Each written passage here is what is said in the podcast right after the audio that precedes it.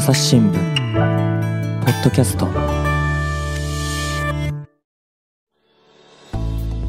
朝日新聞の神田大輔です、えー今回はですね花井支局長の宋康介さんをお迎えしております。宋さんよろしくお願いします。そうです。どうぞよろしくお願いします。はい。今日は何の話ですか？今日はあのプラスチックごみについて、ぜひお話ししたいと思っています。プラゴミですね、はえー、とプラゴミ、まあ、日本でもね、はい。問題になってますけれどもお宋さんの認知でも問題になってるということですか？そうですね。あの私今ハノイに赴任してそこを拠点に取材をしてるんですけども、うんうん。東南アジアというのは海洋プラスチックごみの、まあ、一大排出地といえばいいんですかね、うん。排出量が多い国々が、あの連なっているというのが現状です。なるほど、はい、そのおそれぞれの東南アジアの国々において、えープラスチックごみがあ排出されると、そうですね。うん。あの過去のその研究者の方の推計ではですね、うん。これまああの海洋プラスチックごみっていうのはつまり海に流れ出るプラスチックごみということなんですけども、はい。なかなかあの定まった統計がない中で、うん。こう推計をもとにあの今議論されているところなんですけども、うんうん。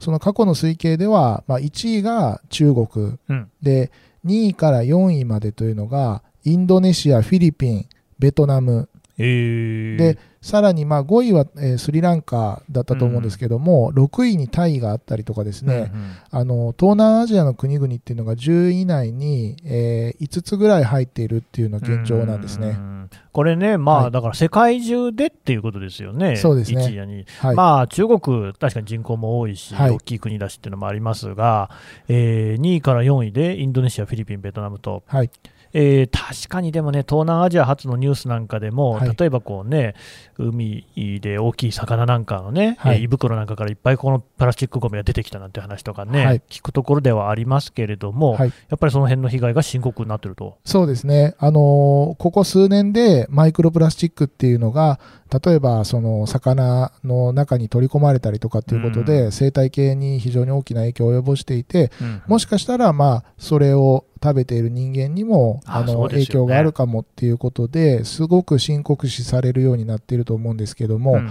えー東南アジアの国々っていうのは、まあ、日本のゴミ収集システムとはやっぱり違ってそんなにあ組織だってというかあの定まったものがない中で、えーまあ、いろんな河原のなんていうんですかね河原にゴミを置きっぱなしにしたりとかっていうようなことがあって、ーうんうん。そこからこう大量うんに海に流れ出るっていう風なことが指摘されてます。ちなみにね、ちょっと話はそれますけれども、はい。宋さんはまあハノイにお住まい、はい、ハノイではゴミの分別ってどうですか？はい、あのーゴミの分別はですね、これは個々の家庭ではやってないんですね。やってないんだ。はい。はで、えっと、ゴミ収集車が例えば日本だったら回ってくるんですけどあそうでもす、ね。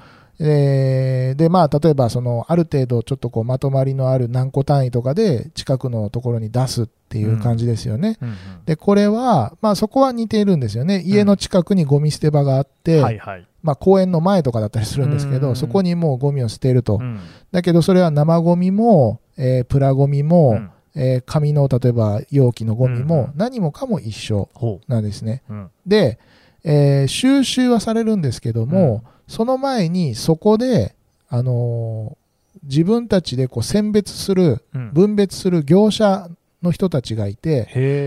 まあ、業者といっても個人業者みたいな、うんあの自営のゴミ収集人みたいな方たちなんですけども、その人たちが分別して、うん。うんそこでリサイクルする価値のあるうんお金になるものを持っていく。なるほど。例えば金属製品だとか。えープラスチックの中でもペットボトルだとか、はいはい。そういうものは持っていく。うんで、生ゴミとか価値のないものがそのゴミ捨て場に残っていて、うんそれは、まあ、あの、収集されていると。うんなんかもう気がついたら消えているっていうような感じですね。なるほどね。えーあとあれですか、あのゴミのポイ捨てみたいなものとかって見られます？そうですね、あのー以前にベトナム南部の関東という町に行った時に、うんうん。そこはメコン川の町なんですけども、うん。そこで、あのー川の、なんていうんですかね、洗浄マーケットとかがあったりして、そこから支流がいろいろあって、そこを辿っていけるんですけど、うん。やっぱりその川べりにもう家があって、うん。で、その家々の前なんかに、それこそゴミが、あうん。の捨てられてて、川の流れによってはその一部のところにゴミがたくさん溜まってたりとかですね。で道端でも確かにあのゴミが結構ポイ捨てされているっていうような状況があって、うん。まあそこはあの見ているとやっぱりなかなかまだまだ難しいなという感じですね。はい。あと、レジ袋なんてのはね、日本では有料化されましたけれども、これはベトナムではどうですか、そうですね。あの、レジ袋、やっぱりまだまだ使ってますよね。うんうんあのーなかなかそうですね、こう、どっちが進んでて、日本と比べたときに、えー例えばストローなんかは、もう日本で最近になって、あの、竹ストローだとか紙ストローだとはいはい。かっていうぎ話題になりましたけど、私が2年前に赴任したときには、すでにもう紙ストローだったり、竹ストローだったり、みたいなことでうん、そっちはすごく早いなと、そうですね。はい、思う反面あの、レジ袋なんかはやっぱり相変わらずまだまだ使ってるし、そういうそのプラスチックに対する認識なんかも、うん。まだまだこう低い部分もあるっていう、こうお互いの国を比べた時に高いところと低いところがお互い混ざり合ってるみたいな感じかなというふうに思ってます。でこれ、プラスチックごみがね、何が問題って、やっぱり自然のままに置いておくと、全く分解されないから、はい。海なんかもね、本当、どんどん汚してしまうっていう、えーことなんですけれども、そんなベトナム、あるいは東南アジアで、はい。例えばそのプラスチックごみに対するこう新しい取り組みとかがあるんですか？そうですね。あの、つい最近なんですけども、はい、あの、ベトナム南部の、あの、孤島、リゾートの島、フーコック島に取材に行ってきたんですね。ほうほう、で、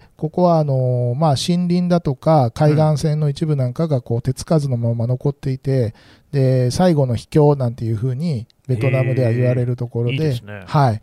あのーまあ、そこの、なんていうんですかね、ビジネスの関係者の方なんかに聞くと、うんもうあの、タイのプーケットとか、えっ、と、タイとかですね、えっ、と、フィリピンか、うん。の、あのー島々、リゾートのアイランドなんかに比べて、もう次はベトナムがの風国島が絶対来るっていうような自分たちで言うぐらいですね、こう開発が進んでいる場所なんですね。はい。そうリゾートとして開発が進んでると。そうです、うん。はい。で、まあ、あの、人民委員会行政の方なんかも、風国に来たら、他の東南アジアの島を忘れるぐらいの 島にしてみせるとかっていうような、はいはい。そういう意気込みで、こう、はい。猛烈に開発が進んでいる島ですね。はい。うんえで、そこで何かあるんですか？はい。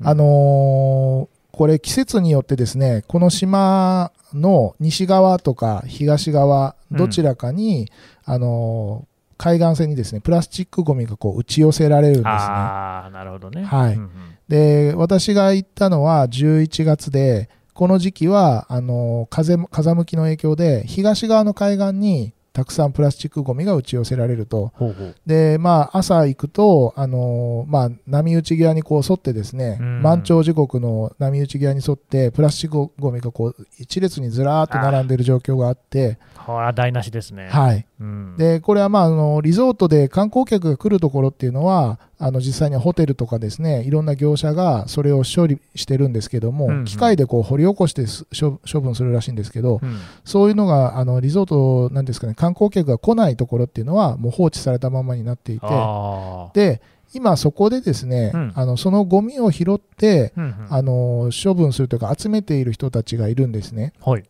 で、あの、実は、その砂浜に打ち寄せられるゴミっていうのは、さっき申し上げたような、あの、分別のシステムから言うとですね、うんほとんどリサイクルする価値がないああ、ゴミなんですね。まあ、誰も拾っていかないわけですね。はいうんで、これまではそれを拾ってもお金にならないので、うん拾う人がいなかったんですけど、ここ、まあ、数年の間にうん、それを拾う人たちが出てきたと。でそれはなぜかというと、うん。それを拾うことで、あの、ゴミ収集人の人たちが収入を得られるっていう取り組みが始まっているからなんです。あれ、お金にならないんじゃないんですか？はい。あのーその、リサイクルする価値のないものを集めて、うん。で、それを例えばセメントの材料にしたり、うん。燃やしてセメントの材料にしたり、うん。で、そもそも燃やすときにセメントを作るための燃料に、燃やす燃料にしたりということで、まあ、使おうとほうほいう取り組みなんですね。う。うんで、これは、あのー一部、そこは、その、なんていうか、全体のシステムの一部で、うんえー今、その、東南アジア、他の国でも始まってるんですけど、えープラスチックオフセットとかですね、プラスチッククレジットって言われる、ほうほうあの、そういう取り組みの一部なんです。はい。え、これどう、どういう意味なんですかね？そうですね。あの、結構、なんていうか説明が難しいんですけど 聞、き馴染みないです。すいません。はい、不勉強で。あの、多分ですね、二酸化炭素でうんうんカーボンオフセットとか、あー、なんか聞いたことある。カーボン、ンクレジットとか、うん。そういうのをもしかしたら聞き、えー聞いたことのある方がいらっしゃるかと思うんですけどうんもうん、何でしたっけ？例えば、えー先進国の企業ではいはい。何か生産活動をするためにうん二酸化炭素を大量に排出するとか。っていうことが起きる。うん。そうすると、その企業は生産活動で二酸化炭素を排出して地球温暖化にこう、なんていうんですかね、悪影響を与えるばかりになるので。代わりに、例えば排出した量を吸収できるだけの森林を途上国に、えーこう植える。なるほどね。そうするうんとうん、こう、計算上は、うん。二酸化炭素の排出が、うんその企業の排出量っていうのは、プラマイゼロになるうんなるほど、なるほど。っていうような、そういう取り組みが、まあ、二酸化炭素では先駆けてあるうんうんうんですよね。あの90年代の京都議定書の後にずっと進んできてシステムができたと思うんですけど、これをプラスチックに応用するほっていうのが今の仕組みなんですね。う。ん。え、プラスチックに応用ができるんですか？あの例えばですね、うん私がその風国島で取材をした、うんうんえーホーチミンを拠点にしている会社、トントゥートンという会社だったんですけども、ほうほう。えーここがやっているのは、あの例えばですね、うん。先進国、例えば日本の企業が何かを作る、商品を作るために、プラスチックを1トン、うん。まあ、生み出すと、はい。使うっていうふうにして、はまあ、何でもいいんですけど、例えば化粧品会社が化粧品をつ作るパッケージにプラスチックを使って、それを1トンまあ年間使うと。うん。そうすると、その1トン分を、例えば風国島で、えーゴミ、プラスチックゴミ1トン分集めてくださいと。うん。で、それをさっき申し上げたような、あの、リサイクルというか、燃料として使ったりっていうようなことではあ処理する。。はいはい。そうすると、なるほどね。1トンと1トンで差し引きゼロで、相殺されるわけだ。はい。その企業は、まあ、プラスチックニュートラルっていうような、プラスチックの排出ゼロですよっていうことを商品なんかにも歌える。あ、なるほどね。はいそう、面白いですね。はい。うんそういう形で、あのーなんていうんですかね、消費者に訴えるっていうこととか、現実、まあ、なんていうか、政府の規制なんかでプラスチック排出を抑えようっていうことがあれば、うんうんそこでの取り組みっていうのが一つ使えるっていうことになるんですね。なるほどね。で、しかもその、ちゃんとお金になると。そうですね。あのー一方、この、なんていうんですかね、風国の側で、うん。えーゴミを集めて、うんその取り組みをしている企業の方は、地元の今まで独立して自営業者だった人たちに対して、それをお願いして、はいはい。えー登録してもらって、何を集めるか、どんうなん。ゴミを集めるかっていうことを、まず、こう、なんていうか、レクチャーする、うん。トレーニングするところから始めて、今までその方たちっていうのはよくゴミの価値っていうのは分かっているので、うん。価値のなかったものを集めなかったんだけど、はいはい。それをこう集めるようになって、そこに対して例えばあの月額重量に合わせてうん。300ドルとか400ドルっていうのをあのまあ給料というかうん。報酬として支払うと、そうするとあの彼らっていうのは今まで集めてきたゴミの収入と、うん。新たに集めるその価値のなかったゴミの収入っていうのが加わって、まあ少しでもこう生活改善につながるそういうような取り組みなんですよね。うーん。はい親子の三方よしってやつじゃないですか。そうですね。ね。あのー実際にこれ、例えばプラスチックオフセットとかっていうふうに、英語なんかでこう検索してもらうと、うんうん結構こうたくさんの企業が出てくるっていうような状況で。えー例えばアメリカで、あの本社はアメリカ、うんだけど拠点っていうか活動はあのーこっちの東南アジアとか、うんうん実際にあるのはカナダに拠点があって、うんプラスチックバンクなんていう会社は、あのフィリピンとかですね、うんうんえーその他インドネシアだったかな？で活動してたりっていうような同じようなほほぼ似たような仕組みでやっているということですね。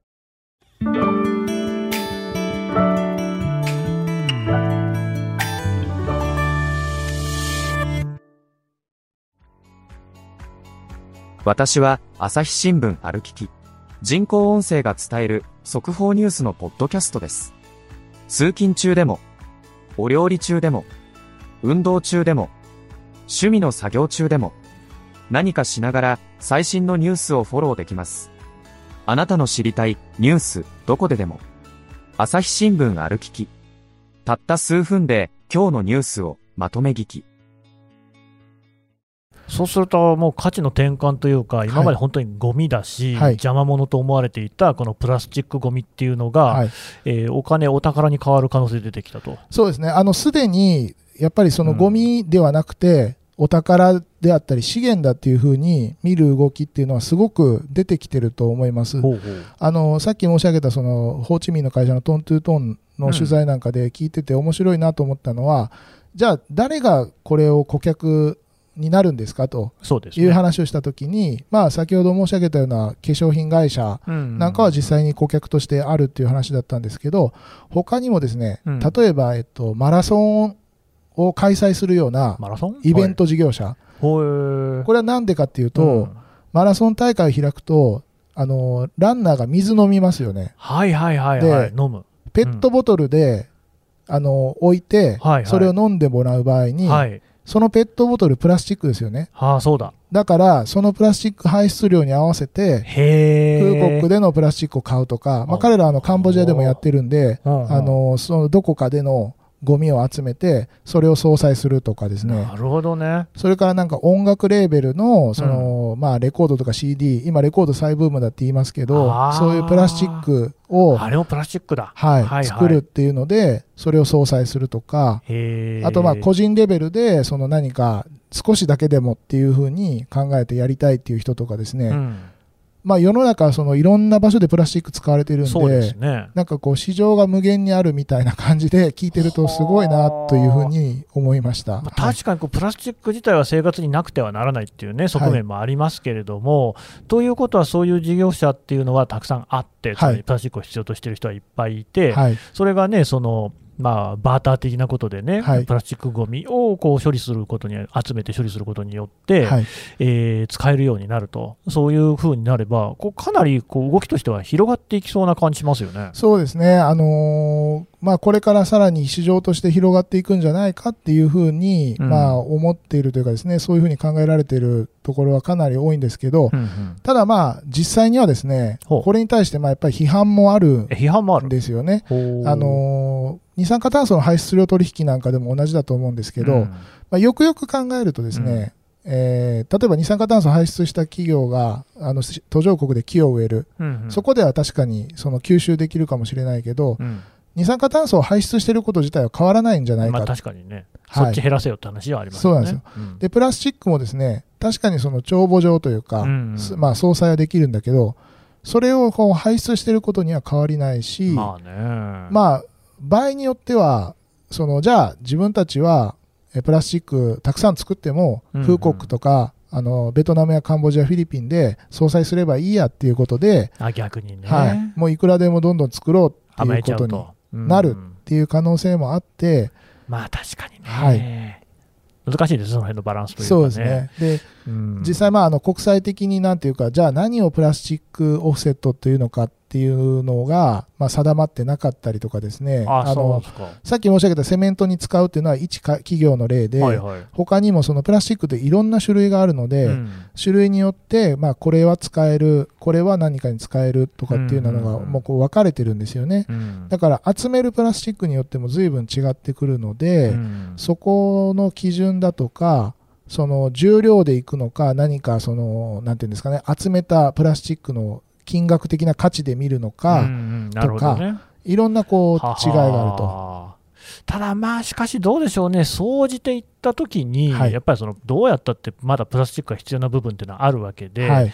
でそんな中では少なくともこの取り組みが進めばですよ、はいえーいろんなこう海岸なんかがゴミがねなくなっていく、きれいになるっていうことはあるわけで、はい。まあ、何にもやんないよりは、まずそこから始めていくっていうこともできそうですよね。そうですね。あのなので例えばその、まあ、インチキをするような企業だってうん。あるかもしれないんですよね、うん。その集めたプラスチックごみをこう二重計上するようなケースだって考えられるしなる。だからそこのなんていうかチェックみたいなのをは考えつつ そうか。あの、はい。マーケットがやっぱりいい方向に進んでいけばうんすごくいい取り組みになるんじゃないかなというふうに思いました。まあでもね、やっぱこういうところでこうお金というかね、まあ、インセンティブと言いましょうかね、が発生してくるって、すごい大事だと思うんですよね。はい。だってどうですか、宋さんって、私なんかはね、子供の頃なんて、はい。もう道にね、あの酒の一升瓶なんか落ちてたら、もう大喜びでね、はいこれ、酒屋さんに持ってくとお金に変えてくれるんですよね、いくらか忘れちゃったけど、5円とか10円とかねねやっぱそうなってくると、これはね、もうゴミじゃなくなるわけじゃないですか、ただ転がってる酒瓶はゴミですけどね、はい。これがでも、プラスチックゴミに広がってくるっていうことになると、はい。これはね、結構いろんなところにこう適用できるのかなと。そうですね。日本なんかでもできそうですよね。そうですね。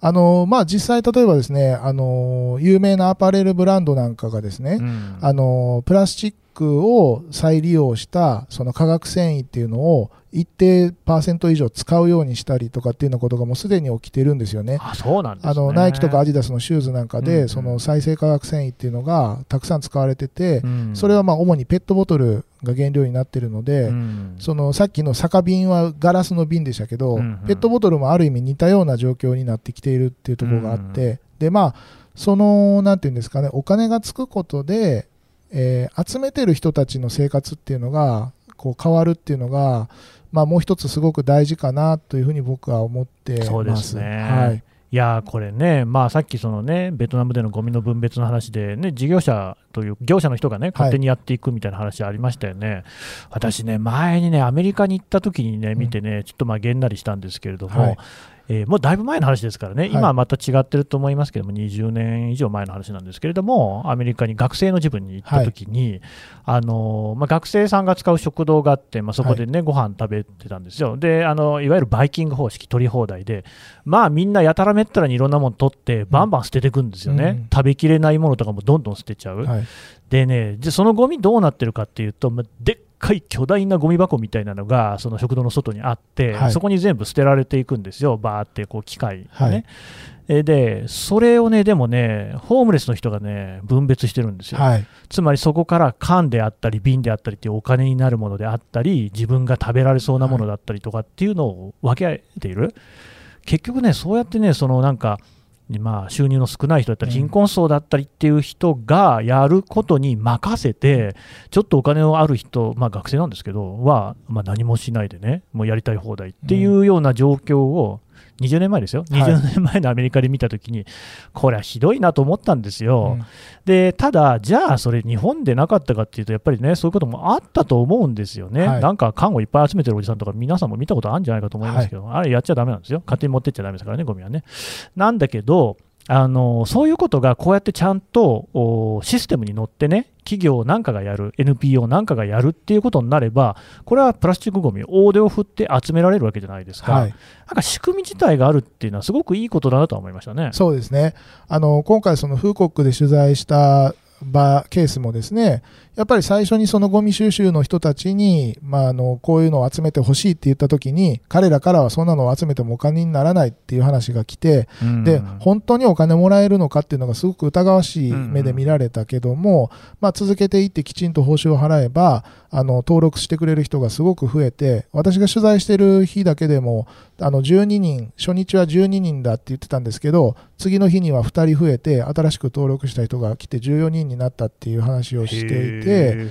で、まあ、さっきのその神田さんが言ってた、あの、アメリカのその食堂の外にあるゴミの山っていうのはう、ん。フーコックでもあって、あそうですか。これはあの島の中部にですね埋め立てのゴミ処分場、うんまあ、実際には埋め立てって言ってもそのなんていうんですかね集めてきたゴミをとにかく捨ててる場所があってで本当にゴミの山20メートルぐらいのゴミの山になってるんですね、でその山の中に分け入ってゴミを分別している人たちがいてでその人たちどこに住んでるかっていうと、うん。そのゴミの山の目の前に住んでるんですね。ああなるほど。で私もそこに訪ねて行って、あの実際お話聞いたりとかもしたんですけど、ん。そこにはあの子供も住んでるんですよね。ああそうですか。はい。で、まあ、やっぱり、なんていうか、そういう人たちの、なんていうか、こう、住環境というか、少しでもよくなる、ねえよくしなきゃいけないんじゃないかっていうふうに思いました。うん。そうなんですよね。海洋の生物ね魚やイルカやっていうのも大事だけどやっぱり人間のね、うん。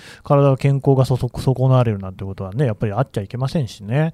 それがまたそのその貧困であるとかっていうことに結びついちゃってるじゃないですか、はい。でもそれがねこうやってちょっとずつねゴミを取るっていうことでお金になる、あるいはそれがこう、ね、活用されていく、はい、もちろんさっきね、宋さんが指摘されたように、いろいろな問題点とかもあるんでしょうけれども、はいまあ、まずはちょっとこのポジティブな動きとして歓迎してもいいんじゃないですかね。そうですね。あのーうん、まあ、これから先、なんていうか、まだどっちにいい方向に触れるのか悪い方向に触れるかという可能性はあるんですけど、やっぱりその貧困をなんとか削減するっていうことと、プラスチックごみを減らすっていうことを、まあ、両立できる可能性のある取り組みとして、まあ、すごくポジティブなものになるんじゃないかなというふうに期待してます。どうもね、やっぱり SDGs っていう言葉を聞くと、やっぱりまだね、うさんくさいというふうに思う人もいると思うんですけども、こういう取り組みなんかにつながっていくとしたら、まあいい話じゃないかなと思いますね。そうですね。あの、うん、本当に、なんていうか、一歩一歩っていうか、ね、地道なもので、やっぱりそういうところに、こう、関心も、あの、持ってもらえたらなというふうに思いますね。はい。わかりました。蘇さん、どうもありがとうございました。ありがとうございました。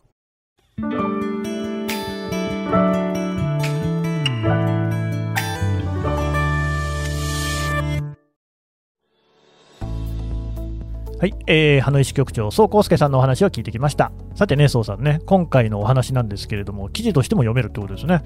はい、あのー、来年1月に発行のグローブ、うん、朝日新聞の日曜版のグローブでですね、あのー、風国島を現場でルポした、それからハノイでのあのゴミ処理、ペットボトルの処理のことなんかをルポした、うんうん、えー、記事を掲載する予定です。うん、そうさんね、多分ね、配信時期的に言うともう今年っていうか今月とかになるかもしれませんけれども、ただね、そういう記事、もう今ひょっとしたらね、これ配信されている時には記事も読めるかもしれないんで、そしたらリンク貼ったらいいですかね。そうですね。あの、ぜひ、あの、読んでもらいたいなと思いますんで、うん、あの、リンクを貼っていただけたらと思います。はい。そうさん、こういう、やっぱりあれですね、あの、東南アジアで、えー、取材をしていると、こう、割とこうゴミの問題とかって直面すること多いんだろうと思いますけれども。はい。あの、東南アジアやっぱりゴミの問題とか環境の問題っていうところでは最前線だと思うんですよね。よねはい。うん。今後もね、あの、いろいろな知見があったら、ぜひ、ポッドキャストでも話してください。はい。はい。そうさん、ありがとうございました。ありがとうございました。朝日新聞ポッドキャスト朝日新聞の神田大輔がお送りしました。それではまたお会いしましょう。この番組ではリスナーの皆様からのご意見ご感想を募集しています。概要欄の投稿フォームからぜひお寄せください。ツイッターやメールでも受け付けています。ツイッターでは番組情報を随時紹介しています。アットマーク朝日ポッドキャスト。朝日新聞ポッドキャスト。で検索してみてください。